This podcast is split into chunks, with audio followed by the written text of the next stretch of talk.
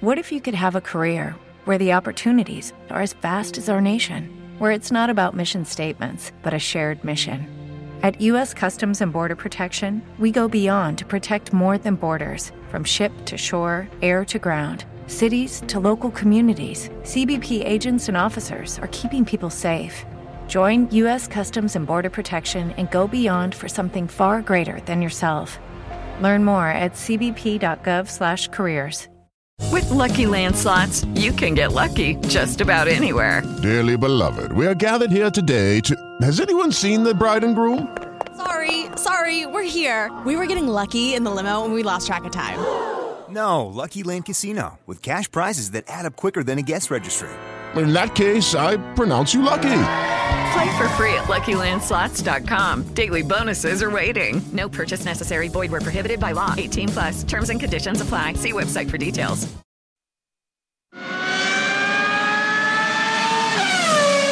Radio Svolta presenta F1 Circus, un programma di Guido Rossi, Stefano Maria Lecchini e Emiliano Tornicchi.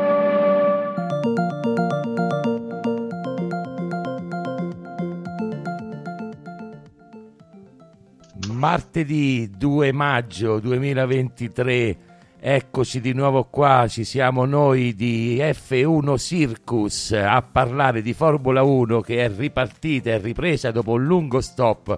L'altro ieri c'è stato il Gran Premio d'Azerbaijan nella città di Baku alle ore 13 italiane e di questo Gran Premio parleremo. Ci sono io, Guido Rossi e collegati al telefono abbiamo nell'ordine Stefano Maria Lecchini Salve a tutti e buona Formula 1. ed Emiliano Tonnicchi.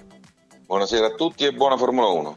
E allora subito partiamo, anzi facciamo un passo indietro, vediamo come siamo arrivati a questo Gran Premio d'Azerbaijan di domenica 30 aprile, partendo quindi dalle qualifiche che ci racconta Stefano Lecchini. Allora, cari ascoltatori, queste qualifiche sono state doppie perché il Gran Premio dell'Azerbaijan ha ospitato in questo, in questo in evento la prima delle sprint race. E con la, nuova formazione quindi ci sono state due qualifiche, le prime del venerdì che valevano eh, per la partenza della gara di domenica, mentre il sabato eh, mattina, e poi l'analizzeremo, ci sono state queste qualifiche shootout che ehm, hanno una caratteristica e poi andremo a guardare. Intanto, per quanto riguarda le qualifiche eh, di venerdì, che quindi possiamo definire classiche, cioè che hanno permesso la griglia di partenza del Gran Premio di domenica, andiamo a guardare la, la formazione. La pole position è stata presa da eh, Charles Leclerc con eh, 1 minuto e 40 secondi, ehm, seguito poi da Perez e eh, Verstappen terzo. Troviamo poi al quarto posto Russell, seguito dall'altra Ferrari di Sainz, e poi troviamo la prima Mercedes con Hamilton al sesto posto, seguito da Alonso al settimo, ottavo Albon che è ancora autore di una, un'ottima prestazione per quanto riguarda le qualifiche, al nono posto troviamo Stroll, la seconda Aston Martin, e al decimo l'unica McLaren, quella di Norris, è arrivata quindi in, nel Q3. Per quanto riguarda invece le qualifiche dello shootout, come dicevamo, hanno una caratteristica, ovvero devono, eh, vengono fatti eh, come eh, le classiche, cioè col Q1, Q2, Q3, quindi con esclusioni per avere alla fine i 10 piloti della griglia, ma con un obbligo delle mescole da utilizzare ehm, durante le varie qualifiche. Quindi in questo caso è stato eh, nella Q1 e nella Q2 di usa- dovevano usare le intermedie, mentre per la Q3, quindi la finale delle 10 posizioni, eh, la morbida.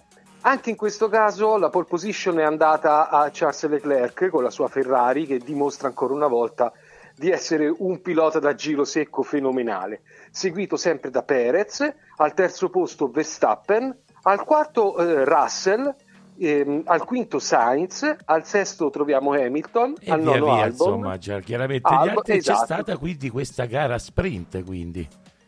Qua- Esatto, è seguita la gara sprint che devo dire ha dato parecchie emozioni Eh nei sì, 600 km. Sì, molto più emozionante, specialmente i primi giri in cui c'è stato un fantastico attacco da parte di Russell su Verstappen, il quale quest'ultimo però non ha trovato tanto di buon gusto eh, le manovre aggressive nelle prime due curve da parte di Russell. Stona un po', visto che è un po' la tecnica usuale del, dell'olandese. Ehm, quindi eh, abbiamo visto questa... Eh, c'è stato ovviamente il sorpasso purtroppo eh, per, per, noi ferraristi di Perez su Leclerc, dimostrando ancora una volta come questa Red Bull quando apre il DRS a, acquisisce quasi immediatamente una velocità superiore alle altre. Mentre ecco, vediamo le altre monoposto quando aprono il DRS, prendono, no? gli serve qualche secondo per agguantare quei 20 km h in più. Sembra eh, la Red Bull, come posso dire, un videogioco che in un attimo acquisisce la velocità. Comunque, ottima prestazione comunque di Leclerc che è chiuso al secondo posto, ehm, al terzo al terzo Verstappen, poi Russell, insomma, poi è, è, è finita un po' come era iniziata, solo che ci ha dato parecchie, appunto, ripeto, emozioni per far vedere appunto eh, come specialmente questa pista consenta col grande rettilineo un po' di sorpassi. Diciamo che è stata un po' più emozionante della gara un... Eh, adesso, di cui adesso sì, parleremo. La gara è stata un po' più bloccata, esatto. Eh sì. Senti, vogliamo ricordare come incidono nella classifica queste gare sprint? Allora, le gare sprint hanno un punteggio eh, tutto loro che va da 8 punti al vigore, 7 al secondo e poi 6, 5, qua, via via scendere un punto fino ad arrivare all'ottava posizione che prende un punticino.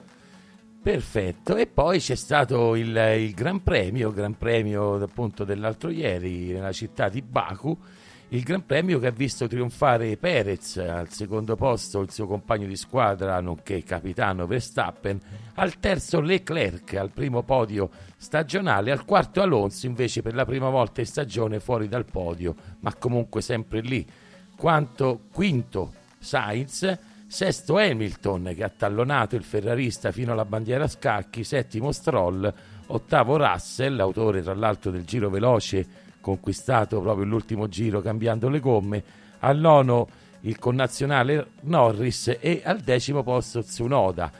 La classifica così mm, mondiale dei piloti vede nelle prime tre posizioni Verstappen a 93 punti, il suo compagno di squadra Perez si avvicina e arriva a 87, Alonso 60 punti, i nostri ferraristi sono quinto e settimo, ovvero Sainz e Leclerc.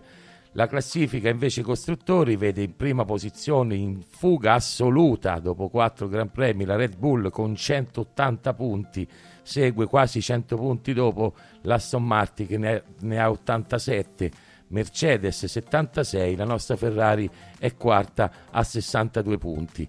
E allora ricordiamolo, rivanghiamolo questo Gran Premio con i punti salienti di Emiliano Tonnicchi.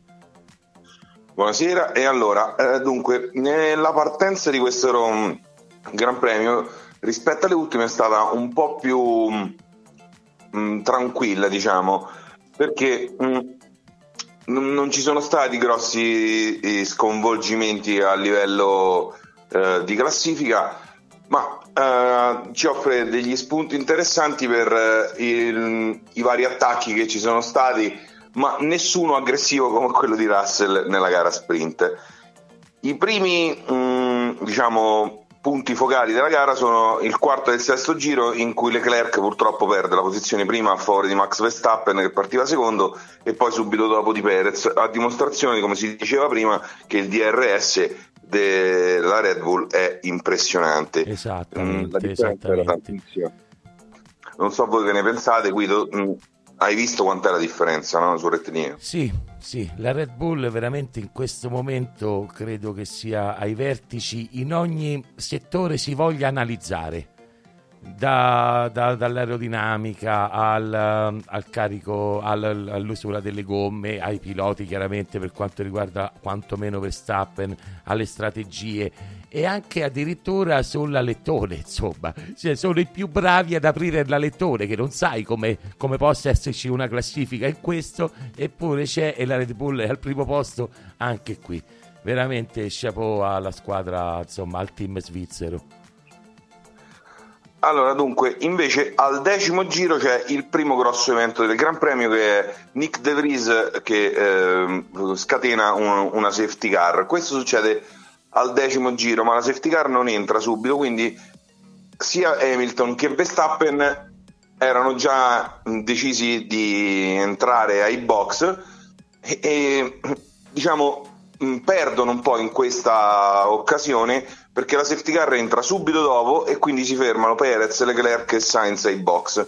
Que- ecco, qui, qui, qui, qui Emiliano proprio invece venendo contro a quello che ho appena detto io stesso, Qui io sottolineo forse un leggero errore, anzi neanche tanto leggero, leggero poi per errore. l'incidenza, leggero per l'incidenza del, del, risultato, talmente sono superiori, però un bel errore da parte Red Bull perché Hamilton era entrato proprio il giro prima oh, e va bene, ma eh, qui la, la, la, la, safety car non era uscita, ma era in odore di uscire, eh, in odore di uscire, che, che, perché hanno fatto così secondo te?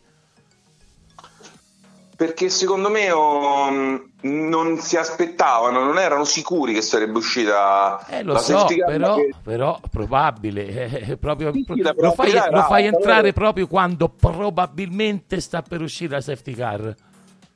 È stato un errore grossolano secondo me. Eh, quello che hanno pensato loro è che siccome la macchina era vicina alla via di fuga, secondo me hanno sperato che la, leva- che la togliessero senza l'ingresso né della virtual né della safety, cosa del tutto improbabile, però eh, evidentemente questo è quello che hanno pensato. Lì Stefano infatti... non ci sono dubbi, doveva entrare la safety car senza sì e senza ma, o è stata forzata?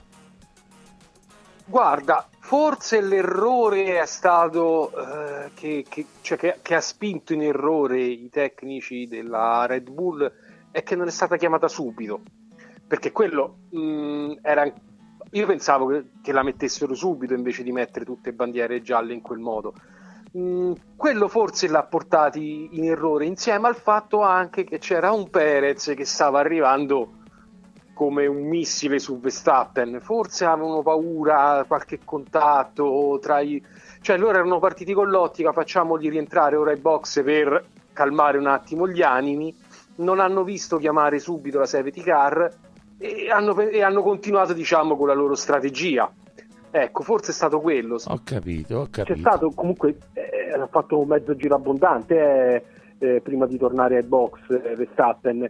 E effettivamente, come ha detto te, quella sembrava talmente tanto chiara la situazione della serie di car che però non è stata chiamata. E forse è stato quello che l'ha.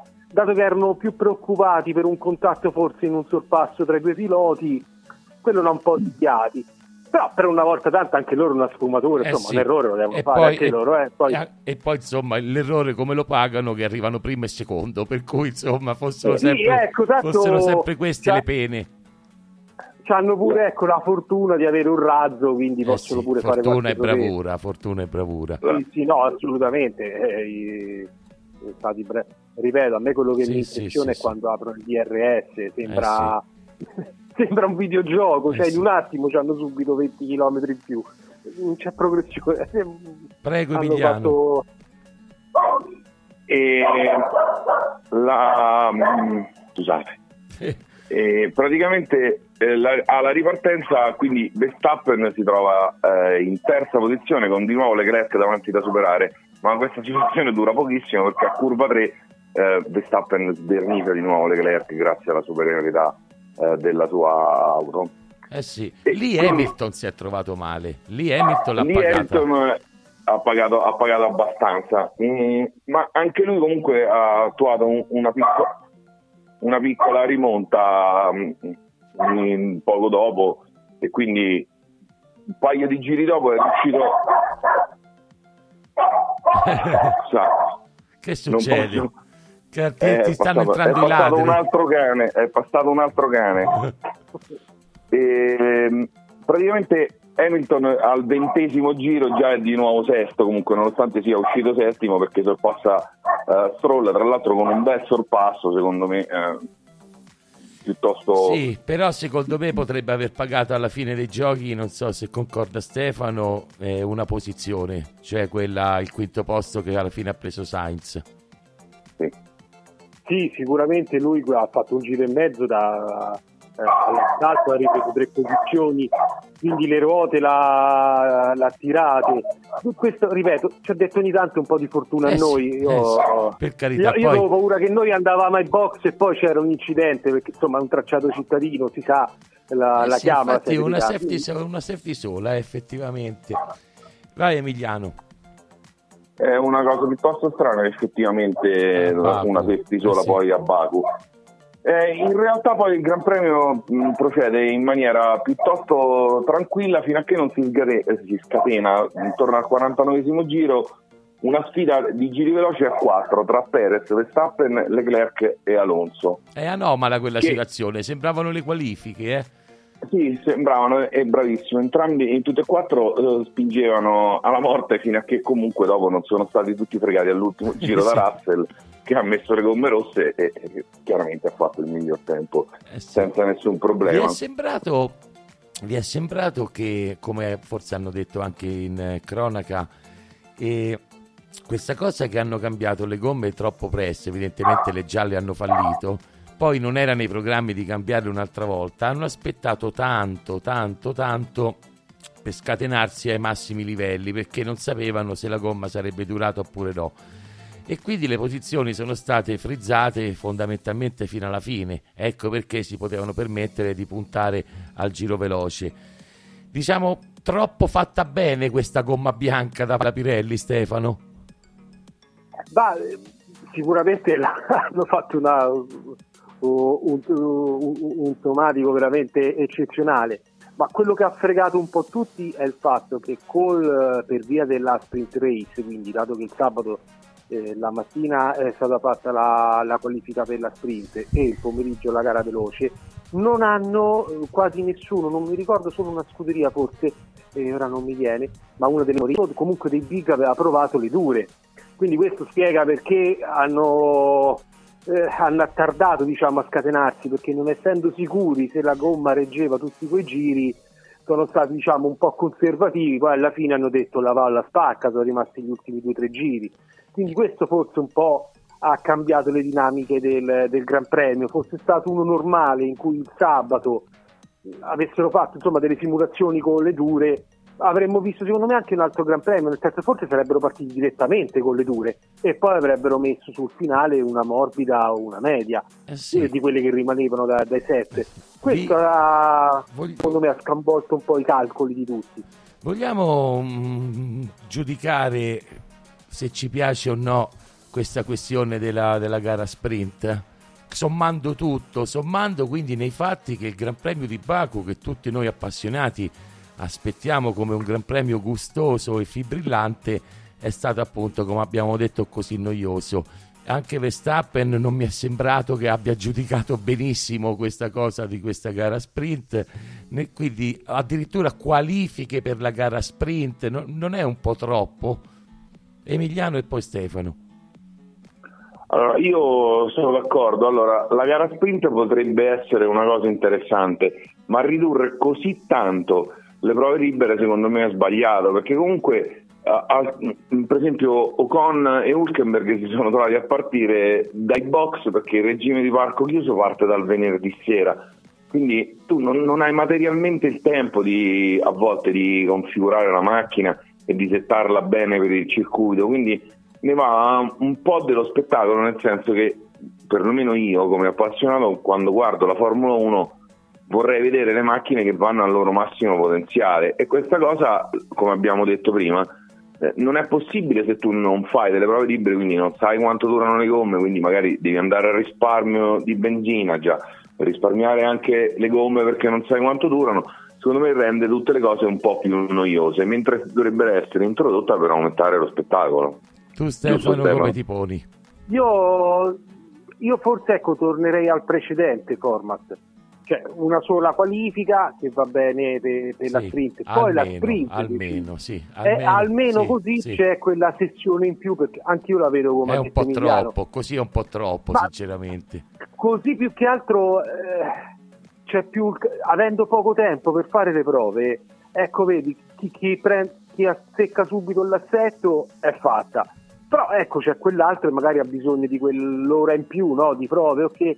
o anche per le strategie. que- questa dura nessuno l'aveva, cioè, mi sembra mh, così è una, un'esagerazione. Eh sì. E poi io sono un, fa- io sono un fautore eh, della split perché, come dico sempre, cosa c'è di meglio di una gara de- della Formula 1 domenica? Due gare, quindi va bene. Però certo con queste shootout, come le chiamano loro, mh, si è visto, vabbè, è un esperimento, ora Sì, prenderanno ma i dati. poi, ma poi comunque, tranne insomma i ferrati del- de- de- de- della cosa, ecco, magari noi che ne facciamo una trasmissione, gli addetti ai lavori e tutto quanto, anche l'es- l'appassionato di Formula 1 medio, neanche appassionato basso, ma appassionato medio, secondo me perde pure il filo. Le qualifiche del venerdì contano per la domenica, poi c'è qualcosa il sabato, c'è un'altra gara che- di cui magari non neanche lo sapeva, magari se l'è persa in televisione. È un po' troppo miscuglio e lo spettacolo massimo che potrebbe avere un evento solo, cioè il Gran Premio, come antipasso le qualifiche, diventa spalmato in quattro appuntamenti e ognuno di questi appuntamenti però è di un livello più basso di come sarebbe se ci fosse solo un appuntamento massimo, ovvero il Gran Premio. Non so se mi sono spiegato. È una spalmatura esagerata e, e- nessuna delle quattro cose diventa più bellissima, anche per un discorso di inflazione, no? Si inflaziona, si inflaziona la, la Formula 1. Eh, già che ci sono tante gare, ogni gara c'è. No, ogni, ogni- ogni no, però ogni tanto c'è questa sprint eh, con le, con le sue qualifiche. Mi sembra veramente eccessivo. Non so se si è capito, ma insomma, credo che anche voi mi pare di aver capito che concordiate. Benissimo, i tuoi punti sono finiti, Emiliano? Non- Sì, sì, il Gran Premio è finito. E allora io sposterei l'attenzione sulla Ferrari che mi sembra che qualche segno, qualche bagliore, almeno per giocarsela con le altre, si inizi a intravedere. Ma diccelo tu Stefano. Ah, il lato della monoposto, mettiamolo così, è stato un gran premio incoraggiante. Questo poi grazie alle hanno portato appunto le prime diciamo, modifiche di questa S23B che vogliono fare. Si è visto sempre questo doppio pistone sul, sull'ala posteriore. Il risultato c'è, però è un risultato a metà se vogliamo proprio eh, essere buoni perché i risultati si sono visti con Leclerc e si sono visti in qualifica nel giro secco lui eh, lo sappiamo eh, forse è il migliore in questo momento nella Formula 1 e finalmente c'ha un'auto che gli ha permesso di combattere per le pole certo sul passo gara ancora c'è da lavorare in più comunque da, da parte di Maranello c'è arrivata una grossa novità questa settimana che ricordiamo prima aveva, aveva provato qualche mese fa Vassera a dire di no ma eh, invece ormai è quasi ufficiale che Lauren Mekis, il direttore sportivo, passerà all'Alfa Tauri. Quindi diciamo da una parte stiamo perdendo un po' di pezzi, però è vero pure che c'è questa nuova squadra di Vasser. E i risultati, ecco, io sono... mh, non mi voglio esattare perché si è visto che la Red Bull insomma ha messo Le ali. un capolavoro di ha monoposto. messo le ali. ha messo bravissimo, ha per usare una frase che non dice nessuno. Esatto, esatto. In compenso, dopo questo Gran Premio, ecco, io pensavo che la Ferrari fosse quarta, quinta forza del mondiale. Con una vettura a questo livello possiamo giocarci almeno il secondo posto, questo è chiaro, ci sono stati dei grossi miglioramenti. Eh, sì. Emiliano- Certo è che se da una parte l'unico, ecco, l'ultima cosa che volevo dire di casa Ferrari, se c'è stato diciamo, un miglioramento della monoposto e un pilota ritrovato, ce n'è un altro che onestamente mi sembra che sia bello addormentato. Eh, ha sofferto, usare- mi sembra, tutto il weekend Sainz, è vero? Non c'è stato per niente, cioè mh, anonimo alla fine. Eh, forse perché qui aveva una macchina buona, ha ottenuto un buon risultato, ma avesse avuto la Ferrari di qualche Gran Premio fa, non so dove arrivava Sainz. Eh, però qualche Gran Premio fa arrivava più avanti di Leclerc, ha più punti a questo momento in classifica. sì, sì, no, in questo detto c'ha più punti perché eh, c'ha avuto incidenti, Leclerc e tutto. Però ecco, mi sembra strano, cioè, eh, lo sappiamo che tra Verstappen e Perez c'è un divario, ok? Però eh, stanno lì con quella macchina, le prestazioni sono queste. Mi sembra la differenza di prestazioni tra Leclerc e Sainz eh, che è un po' più imbarazzante. In ecco, questo Gran mettiamola Premio concordo, nel totale ancora non mi sembra, anzi Leclerc ancora ci deve dimostrare in questa stagione, bene in questo Gran Premio, però l'altra volta lo criticavo Per cui però sì, su questo Gran Premio, infatti lo dicevo, te lo dicevo io, eh, Sainz l'ho visto in difficoltà sempre. No, invece volevo chiedere a Emiliano, anche con quello che diceva Stefano, le qualifiche vanno bene e aggiungo che sul finale di gara la Ferrari andava bene, andava come la Red Bull, come Alonso, l'ho detto prima, erano tutti lì con posizioni frizzate. Quindi a intendere che a serbatoio scarico la Ferrari c'è e il problema quindi è nel serbatoio pieno? Quindi nel più è peso? Possibile. È, è, possibile, effettivamente come ben sappiamo le monoposto di Formula 1 patiscono tantissimo eh, il pieno carico di serbatoio e quindi sembra che la Ferrari abbia difficoltà a ottenere grip con il serbatoio carico e fatica a, a un'eccessiva usura delle gomme, mentre con il serbatoio più scarico la macchina reagisca meglio e le gomme si consumino in maniera più regolare. Come lavoreresti tu nel migliorare questa, se insomma se hai le competenze per rispondere, nel migliorare questa situazione?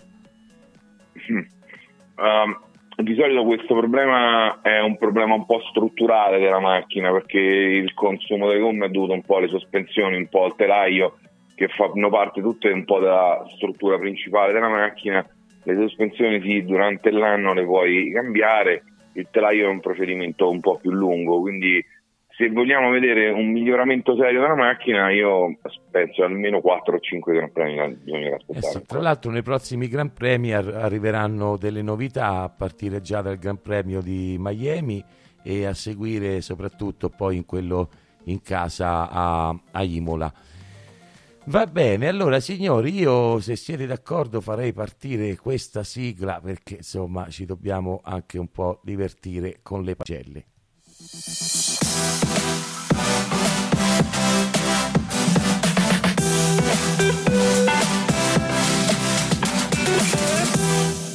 Le pagelle del Gran Premio.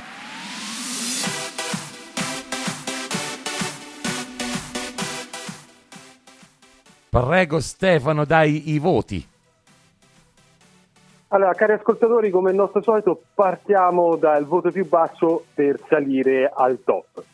Un 3 pieno pieno alla direzione gara, dobbiamo darlo, perché ha fatto entrare i fotografi con ancora nella zona nella pit lane con ancora Ocon in pista. Ah, no, eh sì, sì, sfiorata, eh, sfiorata la, la, la, tragedia. Eh, un, un, diciamo che la direzione gara si deve occupare della sicurezza, eh, qui si è scordata di fare il suo dovere. Ma speriamo ecco, l'ultimo, ecco, l'ultimo sia... si è proprio tuffato per mettersi in salvo proprio. Sì, sì, e quindi speriamo che diciamo, questo brutto episodio serva per mettere un po' più ordine nelle procedure post gara.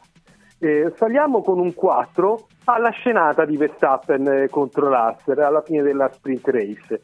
Cuoqui tu? Questa è proprio la domanda che gli pongo. Come può uno che ha fatto la carriera con sorpassi al limite e tante sportellate, pen- prendersela con chi fa lo stesso. Spero che l'olandese ci rifletta un pochetto. Alc- eh, un, invece un 5, quindi sotto la sufficienza ancora, a Sainz. Non sbaglia, ma non brilla. Eh, sembra ancora dormiente, ma eh, si deve svegliare perché il mondiale è già arrivato al quarto appuntamento. Il 6 piano invece lo voglio dare a Yuki Tsunoda, perché il giapponese ancora una volta è arrivato a punti e per l'Alfa Tauri un punto vale molto, ma molto, tanto. 7 invece lo voglio dare a Russell per quello che ha dimostrato nella sprint race, un vero combattente che si è, si è un po' perso nella gara domenicale, però si è svegliato nel finale per fregare i quattro che si contendevano il, gi- il giro finale montando le medie, le morbide, pardon. quindi veramente eh, un, un, buon gra- un buon fine settimana per lui. 8 a pari merito a Leclerc e Alonso. Entrambi tirano fuori il massimo potenziale dalle proprie monoposto. Il ferrarista ottenendo due giri fantastici nelle qualifiche e lo spagnolo lasciando, penso tutti a bocca aperta per il sorpasso ai danni eh, di Sainz. Ancora una volta devo dire sono stati fantastici.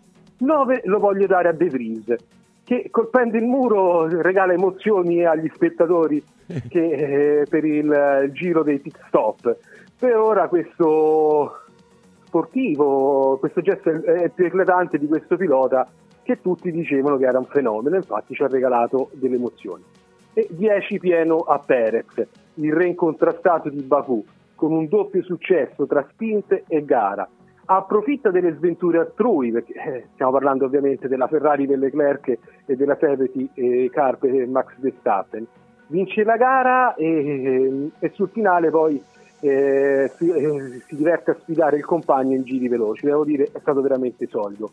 Una votazione a parte mi permetto di dare un 10 lode alla coreografia dell'inno eh, dell'Azerbaijan, che di solito è un momento così no? importante, per carità, all'inizio della gara, però devo dire che questa coreografia che ha animato un po' il tutto è stata veramente interessante. Ecco, parlando di spettacolo, forse è meglio fare questo e evitare una qualifica shootout. Inno dell'Azerbaijan che ora ci canta Emiliano Tornicchi. No, no, no, no, no. no, senti Emiliano, e allora, come sempre, il voto per te sbagliato e il voto mancante? Allora, eh, per me il voto sbagliato è il voto a Yuki. Io gli avrei dato un, a Yuki Tsunoda, gli avrei dato un 5 perché basta Yuki, vogliamo di più. Oramai abbiamo, abbiamo visto di quello che, di cui sei capace, vogliamo di più. Io personalmente voglio di più eh, da Yuki Tsunoda. E un voto mancante, sinceramente questa volta Stefano è stato veramente completo e non saprei a chi darlo. Hamilton, che gli? Hamilton, perché, perché comunque è stato, ha fatto buona gara secondo me. Io invece il, um, il, voto per me sbagliato avrei dato una differenza tra Leclerc e Alonso. Leclerc è arrivato comunque terzo e Alonso quarto, Leclerc ha conquistato la pole per cui almeno mezzo punto in, punto in più. Quindi se gli è stato dato 8 non alzo Leclerc, ma a questo punto se devo, se devo dare il mezzo punto di differenza abbasso Alonso, quindi Alonso 7,5. Il voto mancante secondo me alla strategia di Hulkenberg e di Magnussen era l'altro credo, e, no Ocon, Ocon che, che non hanno cambiato le gomme, non hanno cambiato le gomme e via via sono scesi di posizione, non, non ho capito che strategia fosse.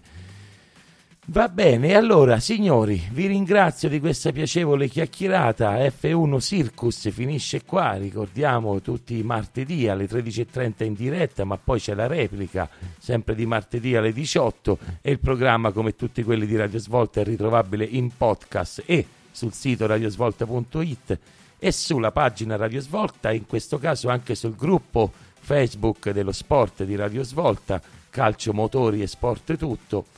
E poi, come tutti i programmi, anche nelle maggiori applicazioni musicali, Spotify è la più nota. Ci si risente già martedì prossimo, sia perché eh, insomma a noi piace parlare di Formula 1 e a maggior ragione perché già c'è il Gran Premio, giusto Emiliano? C'è il Gran Premio di Miami. Sì, subito, domenica prossima. E allora domenica prossima c'è il Gran Premio, martedì prossimo c'è F1 Circus, F1 Circus che invece per oggi finisce qui. Grazie Stefano Maria Lecchini. Grazie a tutti e buona Formula 1. E grazie ad Emiliano Tonnicchi. Ciao, grazie e buona Formula 1 a tutti. Radiosvolta.it Musica, cultura, approfondimento, informazione, sport. In diretta 24 ore al giorno tutti i giorni Scarica anche la nostra app The Musical Box e quando vuoi, ci siamo sempre. Staff Music School, scuola di musica, recitazione e doppiaggio. Corsi di canto per i principali strumenti musicali: rock, blues, pop, jazz, metal, funk e molto altro. Indirizzo amatoriale professionale anche per bambini. E con il percorso University puoi conseguire i diplomi del London College of Music per canto e per tutti gli strumenti da noi ora puoi studiare anche doppiaggio, recitazione e dizione. Ti aspettiamo in via Alessandro Polidori 28, Viterbo. Telefono 0761 304252 www.staffmusicschool.com Staff Music School. Libero di esprimerti. C'è un pub a Viterbo che da oltre 25 anni rende perfette le tue serate. All'Andrews Pub ogni giorno una diversa serata farà da sfondo ad un menù da leccarsi i baffi Giochi a quiz, dart, dirette radiofoniche, spettacoli di magia, karaoke, concerti, da gustare con ottime birre artigianali e delizie. Andrews Pub si trova a Viterbo in via Francesco Baracca 13. Rimani aggiornato con noi tramite i nostri profili social.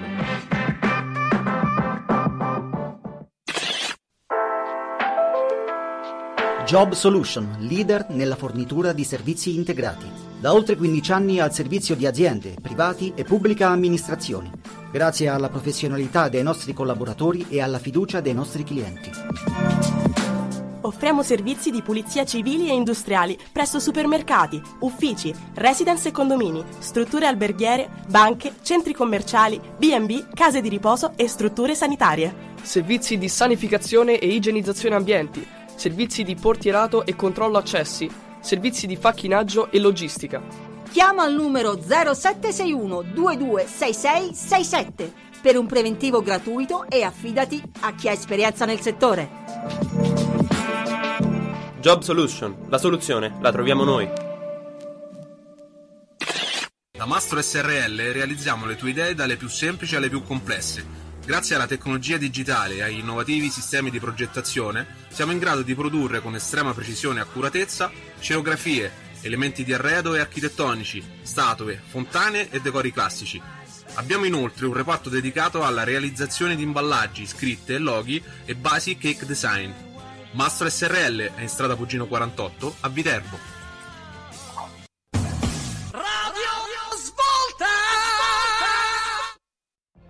What if you could have a career where the opportunities are as vast as our nation, where it's not about mission statements, but a shared mission? At U.S. Customs and Border Protection, we go beyond to protect more than borders from ship to shore, air to ground. Cities to local communities, CBP agents and officers are keeping people safe. Join U.S. Customs and Border Protection and go beyond for something far greater than yourself. Learn more at cbp.gov/careers. Step into the world of power, loyalty, and luck. I'm gonna make him an offer he can't refuse. With family, cannolis, and spins mean everything. Now, you wanna get mixed up in the family business. Introducing The Godfather at ChumbaCasino.com. Test your luck in the shadowy world of The Godfather slot. Someday, I will call upon you to do a service for me. Play The Godfather now at ChumbaCasino.com. Welcome to the family. VGW Group. No purchase necessary. Void where prohibited by law. See terms and conditions. 18 plus.